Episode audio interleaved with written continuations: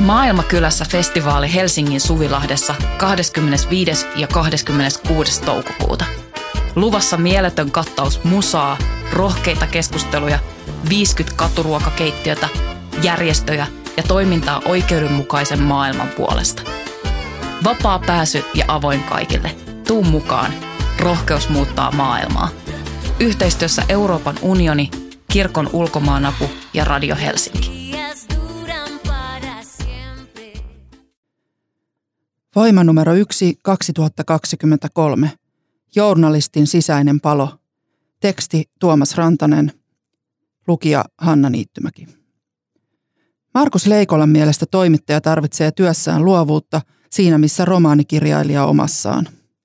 Venäjän hyökkäys Ukrainaan ja koronapandemia ovat puolestaan esimerkkejä aiheesta, joiden käsittelyssä kannattaa kurkottaa myös televisiouutisten taakse – Uteliaisuus on kaiken alku, vastaa kokenut toimittaja ja kirjailija Markus Leikola kysymykseen hyvän toimittajan tärkeimmästä hyveestä.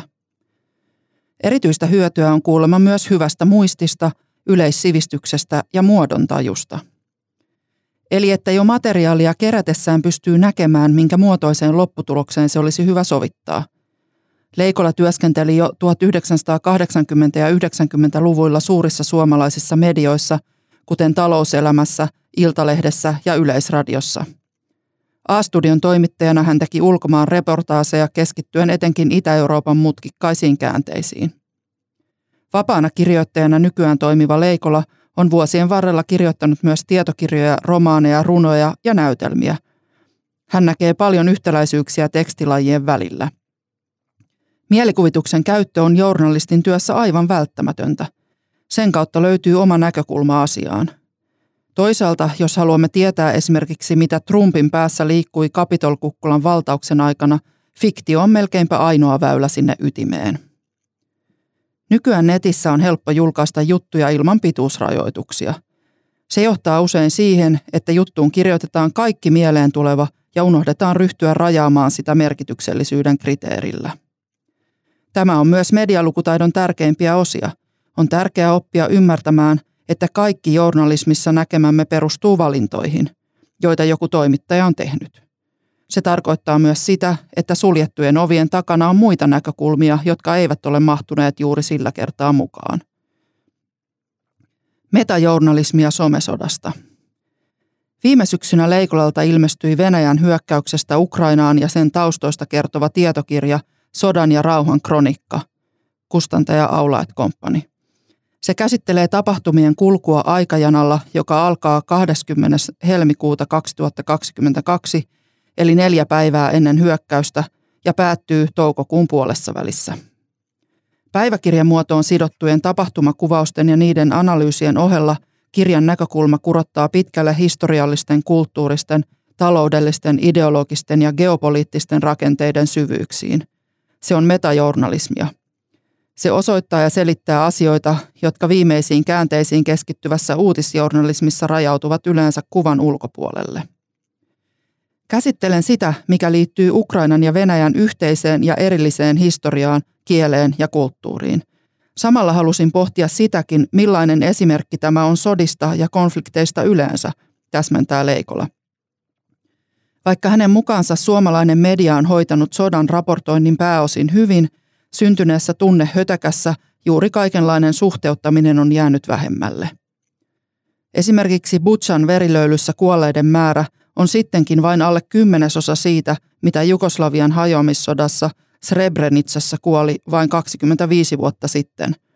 Eli on väärin sanoa, ettei meidän aikanamme täällä Euroopassa ole koettu mitään tämän kaltaista. Leikolan mielestä käynnissä oleva konflikti on ensimmäinen somesota, koska koskaan aikaisemmin sodassa ei ole nähty vastaavaa reaaliaikaista kansalaisseurantaa. Vaikka Ukraina on monella tapaa köyhempi valtio kuin Venäjä ja lähes yhtä korruptoitunut, se on digisovelluksissa ja ohjelmoinnissa yksi eurooppalaisista suurvalloista. Kuvaavaa on se, että vain kaksi viikkoa sodan alkamisen jälkeen siellä julkaistiin kansalaisappi, johon ihmiset saattoivat laittaa valokuvia ja videoita havaituista vihollisen kohteista – jotka tekoäly sitten prosessoi sodankäynnin maaleiksi. Leikola puhuukin kahdesta rinnakkaisesta sosiaalisesta mediasta. Siitä, joka näkyy Ukrainasta meille ja siitä, jonka on tarkoitus hyödyttää vain asevoimia. Itse seuraan tavallisen median ohella sosiaalisen median kautta erilaisia kansalaismedioita. Tässä paljon parjattu Twitter on ihan keskeinen, varsinkin silloin, kun eri tilejä voi verifioida toisiaan vasten. Sodassa vaikuttavat myös kummankin puolen propagandakoneistot. Klassisia esimerkkejä sotapropagandasta ovat vastustajan tappioiden liioittelu ja omien tappioiden vähättely tai niistä vaikeneminen. Kaikki valtiot tuottavat propagandaa jo rauhan aikana, myös Suomi. Nykyisen digitaalisen informaatiosodan aikana on ikään kuin jonkinlainen matalaasteinen tulehdus koko ajan päällä. Propagandalla pyritään muokkaamaan mielialoja ja mielipiteitä jo kauan ennen sodan alkamista. Vaikka tässä sodassa Ukraina, toisin kuin Venäjä, on sallinut toimittajien pääsyn sotatoimialueille, tämä ei tarkoita, etteikö Ukrainakin pyrkisi kontrolloimaan sitä, minkä informaation äärelle toimittajat päätyvät. Venäläisten propaganda tuntuu meistä kummalliselta, koska se on etupäässä suunnattu Venäjän kotiyleisölle. Samaan aikaan Ukrainan propaganda on nimenomaan suunnattu meille, ja siksi sitä on vaikeampi tunnistaa propagandaksi. Leikolan mukaan uutiskuvat kertovat yllättävän paljon sellaisesta vanhan ajan sodankäynnistä, josta on todellisuudessa yhä vähemmän piirteitä jäljellä. Kun itse aikoinani toimin sotareportterina, törmäsin siihen, että missä hyvänsä maailmankolkassa paikalliset mummelit osasivat ehdottaa, että maksa minulle 10 dollaria ja minun poikani tulittaa tuolla Kalasnikovilla kulman taakse, niin saat samannäköisen televisiokuvan kuin japanilainen kuvausryhmä viime viikolla.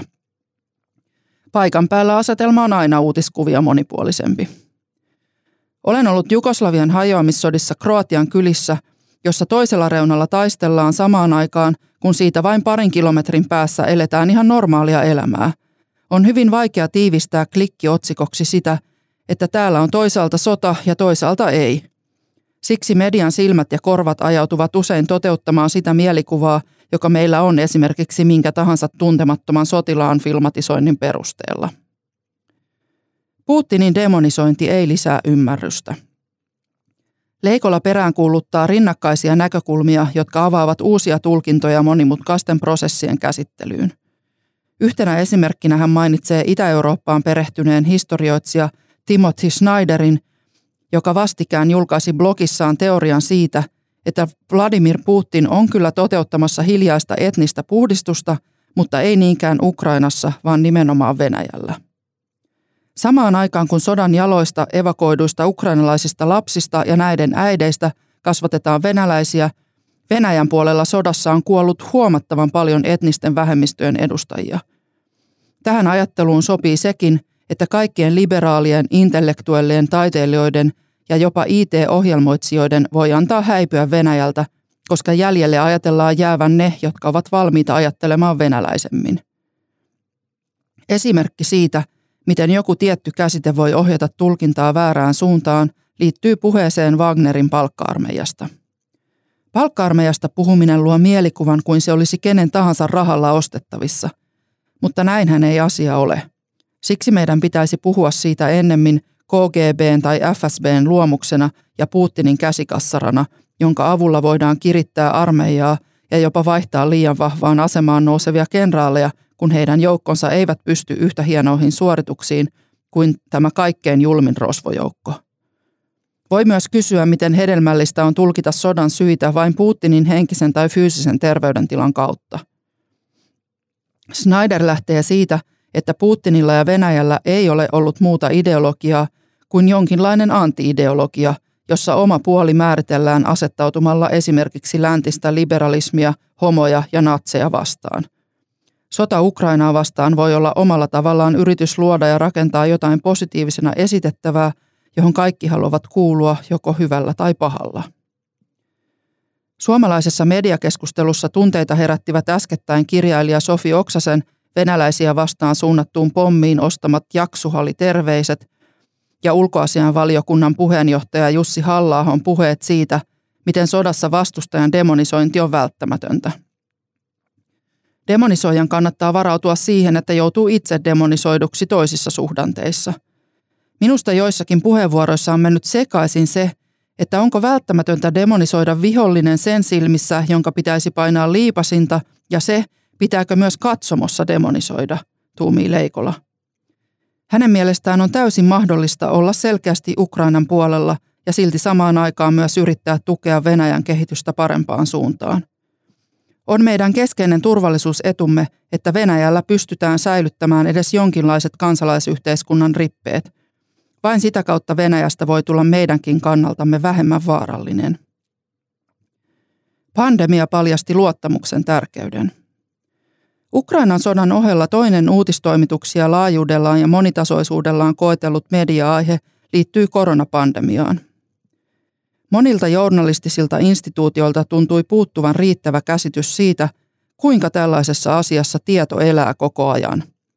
Eli esimerkiksi haisteltiin ristiriitaa ja arvovaltakysymyksiä päättäjien muutamien viikkojen takaisiin lausumiin viitaten silloinkin, kun vanha tieto ei yksinkertaisesti ollut enää sovellettavissa.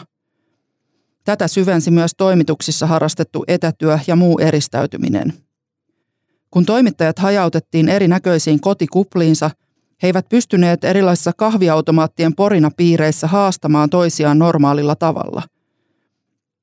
Toisaalta vaikka pääministeri Marin sanoi jo pandemian alussa, että hallitus tulee tekemään virheitä, niin journalismin puolella samaa ei ole kukaan myöntänyt missään vaiheessa. Epidemian torjunnassa yhteiskuntien sisäinen järjestys ja olosuhteet näyttäytyvät hyvin erilaisina esimerkiksi Kiinassa, Yhdysvalloissa ja Suomessa. Avoimuus ei tässä ole tärkein avaintekijä, vaan luottamus. Suomelle on ominaista se, että meillä kansalaisilla on melko vahva luottamus hallitukseen ja viranomaisiin. Tämä toimii myös toisinpäin niin, että hallitus ja viranomaiset voivat luottaa ihmisiin vaikka siinä, miten me omatoimisestikin toteutamme annettavia epidemiamääräyksiä. Nyt on näkyvissä aika suoraan, että yhteiskunnissa, joissa ei luoteta ylös eikä alaspäin, on ruumiita tullut enemmän. Tästä käy esimerkkinä se, miten Britanniassa salaliittoteorioista innostuneiden QAnon kannattajien määrä nousi pandemian alettua mielipidetutkimuksissa muutamasta prosentista lähes 20. Se kertoo siitä, miten paljon siellä on potentiaalia hakea taikauskoista tukea yleensäkin, mikä samalla selittää Brexitia ja monta muutakin asiaa Britanniasta.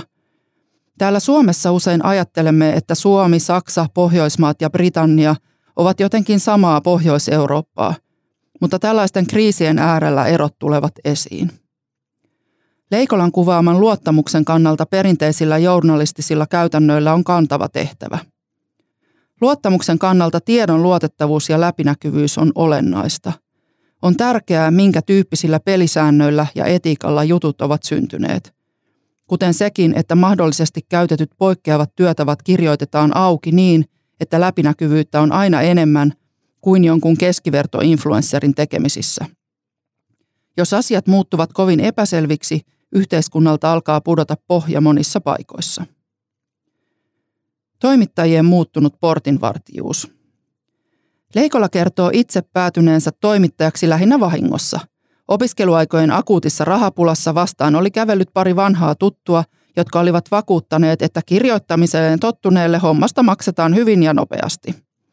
Vaikka niistä ajoista maailma on muuttunut paljon, Leikolan mielestä toimittajien työnkuva on monessa suhteessa entisellään. Toimittajan työ on aina ja teknologiasta riippumatta ollut olennaisen seulomista. Uuden teknologian myötä lähteitä on enemmän ja helpommin saatavissa kuin aikaisemmin. Työnjohdollinen kysymys puolestaan on se, miten toimituksissa tehdään oikeita asioita riippumatta siitä, onko niitä paljon tai vähän. Toimittajiin on myös aina pyritty vaikuttamaan niin asiallisin kuin asiattomin keinoin. Jopa maailman kuuluisimmista journalisteista moni on vankilassa tai maanpaossa tälläkin hetkellä. Kaikkein brutaaleinta painostusta on tietenkin journalistien tappaminen. Siihen nähden tämä kotoinen painostus on sittenkin vielä kevyemmän luokan lajia. Paljon merkittävämpiä muutoksia on tapahtunut toimittajien portinvartijan roolin suhteen. Tämä liittyy myös siihen, kenen ääni mediassa kuuluu. Tänään meillä on hirvittävä määrä sisältöä, joka tehdään toimituksellisten instituutioiden ulkopuolella – Siksi journalistit eivät voi entiseen tapaan itse valita, kuka saa äänensä kuuluviin suoraan tai välillisesti. Samalla toimitukset joutuvat perustelemaan joka päivä, miksi juuri journalististen lehtien, radioiden ja televisiokanavien julkaisema sisältö on parempaa ja ennen kaikkea, miksi siitä pitäisi jonkun maksaa. Nykyisin yksityistä mediaa kuristaa taloudellinen paine, joka liittyy median kuluttamisen muutokseen, jossa ihmiset eivät tilaa lehtiä tai osta niiden irtonumeroita kuten ennen. Samaan aikaan journalistinen media näyttää häviävän kamppailun mainostajista sosiaaliselle medialle ja hakukoneille. Tähän päälle tulevat vielä akuutit harmit. Esimerkiksi kirjamyynnin joulumarkkinoiden täydellinen romahdus johtui todennäköisesti kohonneista sähkölaskuista, joiden takia ihmiset pelkäävät kuluttaa rahaa. En ihmettelisi yhtään, vaikka myös mediayhtiöitä menisi konkurssiin vielä tämänkin takia sekä kuluttajien että mainostajien rahoituksen vähetessä. Median näkökulmat uhkaavat yhdenmukaistua sen mukaan, miten kaupalliset toimijat kokevat palvelevansa parhaiten keskimääräistä maksavaa asiakastaan. Siksi jopa valtiovalta on katsonut asiakseen puolustaa median monimuotoisuutta. Median keskittymisen tutkiminen ja median uudet tukimuodot ovat olleet myös Marinin hallituksen ohjelmassa. Kukaan ei halua median olevan entistä riippuvaisempi valtiovallasta tai poliitikoista. Tätähän yritettiin välttää silloin, kun yleveroa säädettiin irti valtion perusbudjetista. Mutta ei sekään tällä hetkellä näytä olevan ihan ikuinen ratkaisu. Monipuolisen tietokirjallisen tuotantonsa ja laajoihin fakta-aineistoihin nojaavien romaaniensa ja näytelmiensä johdosta Leikolalla on maine kyltymättömänä ensyklopedistina. Tähän sopii sekin, että hän esiintyi erässä television visailusarjassa taiteilijan nimellä Besserwisser. Leikolan mielestä kaikkien toimittajien ei tarvitse tietää kaikkea kaikesta, vaan tiedon tuottamisessa ja jalostamisessa tarvitaan sekä generalisteja että spesialisteja. Uutisten eturintamassa olevilla toimittajilla on oltava edellytykset käsitellä ihan mitä vain, mutta kukaan ei edellytä sitä, että he osaavat kaiken syvällisesti. Soisin kuitenkin journalistisissa yhteisöissä lisääntyvän ymmärryksen siitä, että monimutkaisten ongelmien käsittelyssä tarvitaan myös eri alojen ja näkökulmien yhdistämistä. Alalle hakeutuville uusille tekijöille Leikola tarjoilee toimittajan ammattia jonkinlaisena kutsumustyönä – vaikka paineen ja keskeneräisyyden sietoa tarvitaan, toimittajan työ on aina hyvä valinta. Tylsää ei varmasti tule olemaan koskaan. Kannattaa myös rakentaa itselle sellainen oma mediamiksi, jossa on mukana myös taidetta ja viihdettä ja sometustakin sopivasti. Mutta ei niin paljon, että häntä alkaa heiluttaa koiraa, Leikolla tiivistää. Tärkeintä on avoin mieli, kiinnostus kaikkeen ja halu kysyä sitä, mitä ei ole vielä kysytty. Markus Leikola valmistelee paraikaa kahta näytelmää ja Tiiliskivi-trilogiaksi nimeämänsä romaanisarjan kolmatta osaa. Kuuntele myös Leikolan haastattelu Median politiikkaa podcastista osoitteessa voima.fi kautta audio.